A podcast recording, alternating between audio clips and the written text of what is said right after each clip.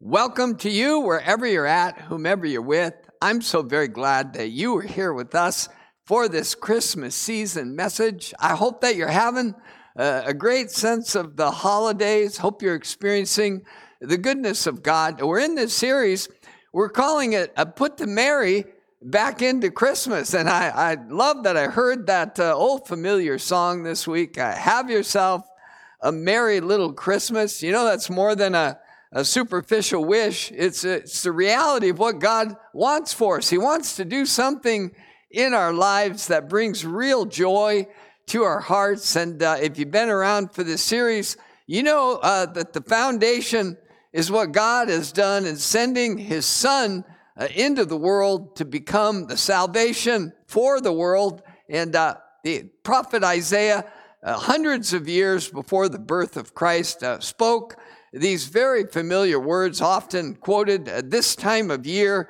The people walking in darkness have seen a great light. On those living in the land of deep darkness, that would be all of us, a light has dawned. And uh, here's the nature of that light. Uh, for to us a child is born, to us a son is given, and the government, the kingdom of God, will be on his shoulders, and he will be called Wonderful Counselor mighty God, everlasting Father, Prince of Peace. And you know that if you receive uh, that kind of uh, care from uh, the King of Kings born in human flesh, uh, you allow him to be your counselor, your mighty God, your everlasting Father, and your Prince of Peace. Well, you've gone a long ways towards putting the Merry back in your Christmas. Uh, but we've uh, gotten practical in the series and looked at some things we can do to open the door wider uh, to God uh, coming with his kingdom influence through the person of Jesus into our lives and our circumstance. And one of the ways we do that is by opening the gift of hospitality. We take risks, we open our hearts to people, we make room uh, for uh, people not like us, uh, maybe people that don't like us. Uh, we find ways to kind of extend the welcome mat to others. And lo and behold, uh, we cause our own joy factor uh, to go up. Uh, second week, we looked at uh, share the blessing of generosity, uh, kind of respond uh, more openly to the invitation of Jesus when he said, Freely you've received, well, freely give. And not just of your, your, your treasures, but your time, your talents, your mercy, your forgiveness, your compassion, all the things that we can do to actually become a source of blessing to others. And uh, lo and behold, we open up our own hearts to receive back from God more than we could possibly give uh, uh, to Him. Well, uh, this week we're going to look at uh, what I call give the gift of faith. Uh, give the gift of faith away to others. Before we get into that, I want to tell you a story about a guy who became a very good friend of mine, guy named Larry. And you know, Larry had an unusual ability to make money. It seemed like anything he touched was successful. And uh, when I started getting to know Larry, he had opened a new restaurant, and uh, this thing was flourishing. It was filled to capacity from day one. And uh, as I uh, got to know uh, this uh, really unique man, I remember one Christmas Eve, we were having multiple services at the very large church that I worked at. I was greeting folks as they came up uh, to the back door uh, where the major parking lot was. I think it was one of six services we did uh, that Christmas Eve. And uh, lo and behold, here came my friend Larry. And as I shook his hand, he came in the door. I said, "How you doing, Larry?" And he said, uh, he made this quote I'll never forget. He said, "You know, I'm still searching for the magic of Christmas. I just haven't been able to find it this year. And, uh, you know, that uh, it really kind of nicked the place in my heart when I heard those words from Larry because I knew he was expressing uh, something very deep. In fact, uh, not long after that, I had uh, lunch with Larry on one occasion. He was the kind of guy, uh, he'd take a napkin out and map out a strategy for a six figure project he was going to do for a client. And uh, one particular day, he, uh, he took a napkin out and he drew a picture, a little stick man. He said, That's me. And then he drew another stick character with horns and a pitchfork. He said, That's the devil. He goes, You know what I think he's always occupied with? Uh, poking me. And uh, he's just finding a way to make my life miserable. Uh, but, you know, sadly, a number of years later, uh, my good friend Larry uh, died of a massive heart attack uh, induced by an overdose of cocaine.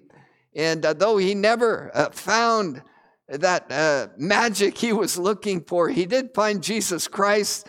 And he just spent the next few years trying to dig his way out of the hole he'd kind of uh, clawed his way into. And when I think about his comment, I haven't found the magic of Christmas. You know, I think there's something uh, all of us uh, kind of uh, look to uh, to provide an extra spark uh, through the holidays. And we're not talking about voodoo or sorcery or black arts or anything of that evil and dark nature. In fact, when you look at the word magical, here's a kind of how it's described having a special, exciting quality that makes things different and better. You know, when you read those words, that's what my friend Larry was searching for uh, through the holiday season, having a special, exciting quality that makes things different and makes things better. In fact, this added definition having things happen that would usually be impossible. And I think we can all relate to that is that need uh, for some added uh, momentum and spark and goodness in our lives, and that things happen that kind of are unexplainable. I started reading some stories of Christmas miracles. One of them, uh, quite profound, in 1950 when the Korean War was breaking out, there were 14,000 refugees trying to escape the massacres that were happening in North Korea. Well, they found their way to a harbor and one man commandeered a freight ship, and it was uh, set up to have about 100, uh, 100 uh, passengers on board. Well, he crammed 14,000 North Koreans on that ship. They made a two day journey uh, between uh, Christmas Eve, Christmas Day, and they actually arrived safely uh, with more people than they left with because five women on the ship had babies on that two day journey. And uh, as they arrived uh, the day after Christmas, uh, everyone who witnessed it said, This is certainly a Christmas miracle. Read another story. A couple of brothers who were 47 stories up on a high rise building cleaning the windows day before, or uh, weeks before Christmas. And uh, the scaffolding came loose. They free fell uh, 47 stories to the concrete below. One of the brothers, as you would expect, died instantly. Uh, but the other one actually survived, went into a coma, multiple surgeries. The coma remained, and uh, lo and behold, miraculously, he came out of his coma on Christmas Day. A magical Christmas experience. One other story a couple, 1930s, were driving through the desert uh, outside of Phoenix. And uh, they pulled over. One of them had to use the restroom. she walked out in the desert, tried to find a place that was a little bit, uh, you know, covered. And uh, lo and behold, she saw a box sitting there in the dirt. She opened the box to find a newborn baby inside. True story. And uh, they never did find out who left this baby there, but they uh, managed to get this child to where it needed to be. It was healthy, survived, grew up, and thrived. And uh, this was on Christmas Day. And we all love those experiences of something that's special, an exciting quality that makes things different and better, and things happen that are uh, unusual. You know, I happen to think that what my good friend Larry was looking for, what we all search for in that little, uh, that added zest to life that can come uh, through the events surrounding Christmas. I think what we're looking for and talking about is faith. You know, faith is the ability uh, to see God when He's not clearly evident. Uh, here's how the writers of the Bible describe this quality that allows God to break in upon our lives. Uh, the writer uh, to the letter to the Hebrews says, Now faith is being confident in what we hope for. And hear this it's the assurance about what we do not see. In other words, it doesn't add up. You can't calculate there's unusual things going on that are good because uh, you see beyond what is right in front of you. This is what the ancients were commended for. And the writer is talking about guys like Abraham, who, when he looked up at the starry heavens, he saw a good God behind them who wanted to bless his life and fill his life with such good things that he could be a blessing to the entire world. Uh, the writer goes on describing faith. He says, By faith, we understand that the universe was formed at God's command. In other words, we don't see an impersonal universe. We look out and we see a mighty God, a wonderful God who has displayed his divine nature and his eternal power through what he has made, uh, so that what is seen was not made out of what was visible. Uh, by faith, you kind of understand this didn't just happen. There's a good and a personable God behind it all. Finally, he says, without faith, without this ability to see the goodness and the greatness of God beyond what is obvious, it's impossible to please God because anyone who would come to him must believe that he exists and that he rewards those who earnestly seek him. Well, uh, here's what I believe to be true about faith and uh, meeting us at our point of need, coming to us when we're like my friend Larry, who's just kind of searching for some added hope. When we have faith in God, we become open to what God would like to do in our lives. Uh, we crack the door open. Uh, we, uh, our minds become a little bit more uh, on the search for how God might be active in the ordinary circumstance of our lives. Well, what does this have to do with Christmas? I believe this with all my heart. The reason Christmas has that magical quality, that special, uh, you know, that, that oh, holy night a kind of uh, activity of God is because it's a story of faith. The magical and faith filled Christmas story is, uh, is profound, and uh, we're invited to invite that story uh, into our own circumstance. Uh, I think of the number of uh, times uh, when angels appeared during the Christmas story. I think about uh, one guy named Zechariah. Uh, he was serving God in the temple. He'd been designated the one to go into the inner sanctum, the Holy of Holies. He was offering there a, a, a sacrifice, a smoke offering, an incense offering to God. And an angel appeared and said, Zechariah, you're going to have a child. He was in his old age, his wife was in her old age, uh, he questioned the angel. He said, How can this be? We're both uh, pretty far along in years. And the angel said, uh, I'm Gabriel. I stand in the presence of God. All things are possible. Because you didn't believe, you're going to be silent until this baby comes along. And then you have uh, uh, Matthew recording uh, another appearance of an angel, this one uh, to a virgin named Mary. And he says, Mary, God is going to do something profound in you, out of the ordinary, something that would otherwise be impossible. You're going to have, uh, you're going to carry the Son of God. Joseph, her husband, he had three angelic encounters. one of them saying, uh, don't be afraid to take this now pregnant uh, woman that you're engaged to. Don't be afraid to take her as your wife. An angel came to him again in a dream and said, You better get out of town. Herod's fixing to kill your newborn baby. And then a third time, when they're in Egypt, again, an angelic appearance telling Joseph it's time to go back uh, to uh, the nation of Israel. Well, probably one of the most profound uh, magical uh, Christmas nights was when the angel, uh, angelic choir appeared to a group of shepherds out in the field. We're told uh, as there were shepherds living out in the fields nearby, keeping watch over their flocks at night, an angel of the Lord appeared to them, and the glory of the Lord shined around them, and they were terrified. You know, you're beginning to get a glimpse of what uh, angelic beings are like when you see them as they are. And, uh, but the angel said to them, Do not be afraid. I bring you good noise, news that will cause great joy for all the people. And here's that good news today in the town of David, a Savior has been born to you. He is the Messiah, the Lord. This will be a sign to you.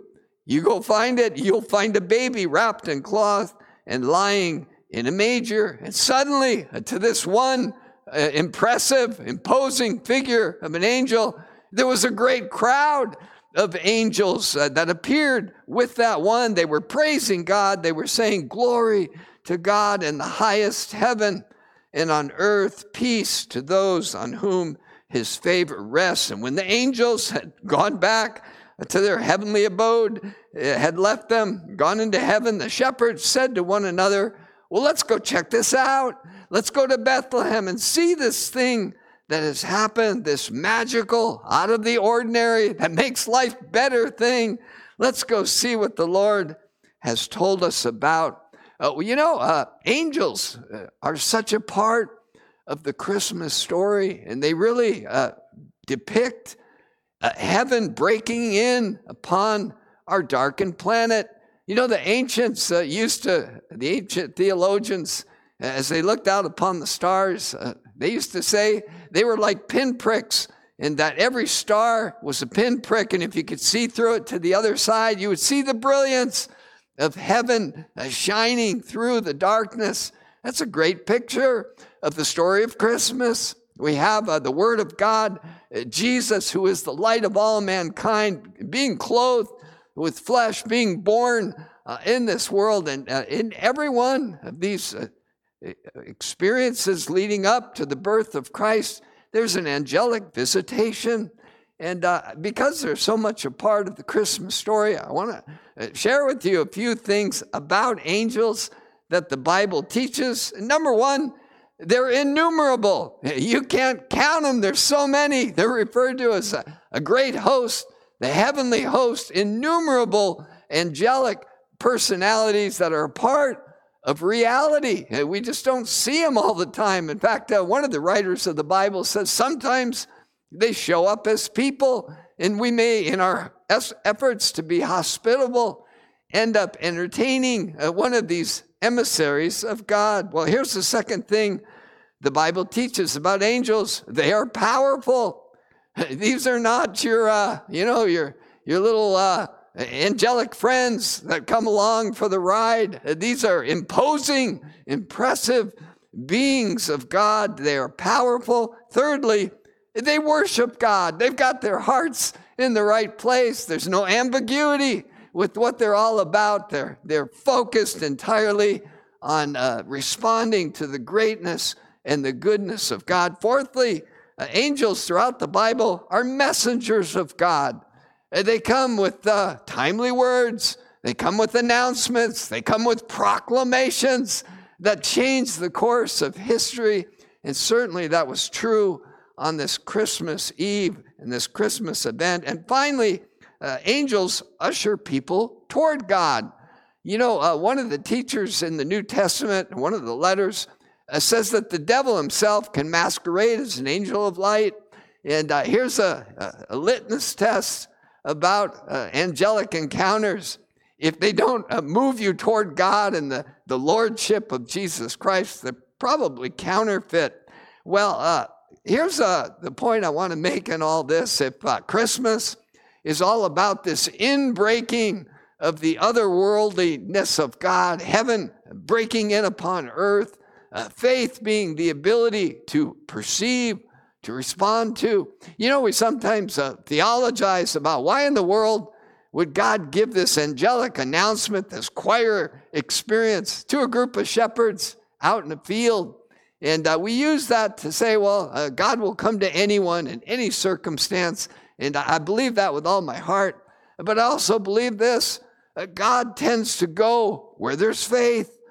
God shows up in situations where people see beyond what's normal and ordinary, and they see the ability of a creator God and the goodness of God displayed through what he has made and through the witness of his spirit. Uh, God tends to move towards those, whether they're a, young teenage virgin or a, a, group of shepherds. Uh, God inhabits places where there is faith. In fact, we're told in one of the Gospels there were some places Jesus could not do any mighty works because of the absence of faith. And so here's a question I want to leave you with. uh, can we actually give faith to others? Uh, can we stir up? Can we ignite? Can we awaken faith in people that don't believe that God is good and that God is for them and would like to do good things in their lives? Well, as I thought about that question myself, you know, there's this great episode, the Old Testament, a prophet named Elisha.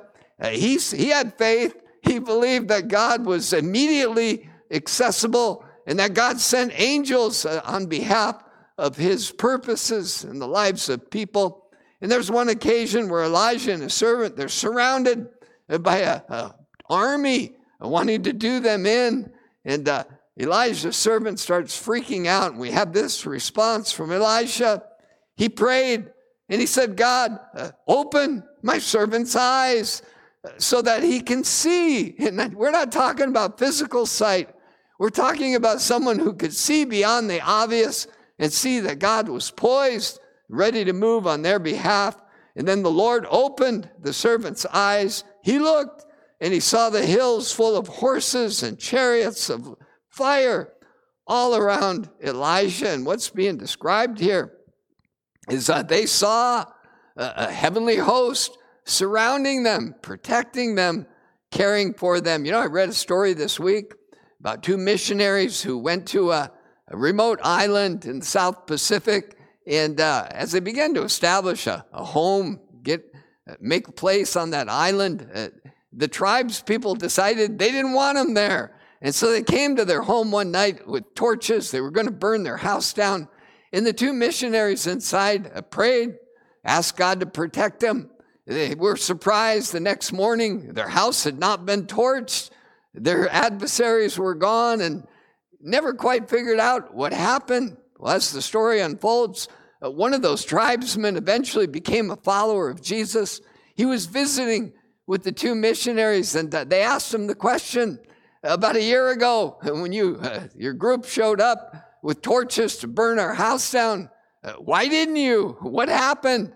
And uh, as this man recounted, he said, "Well, we wondered where all those really large people came from." And the missionary said, What large people?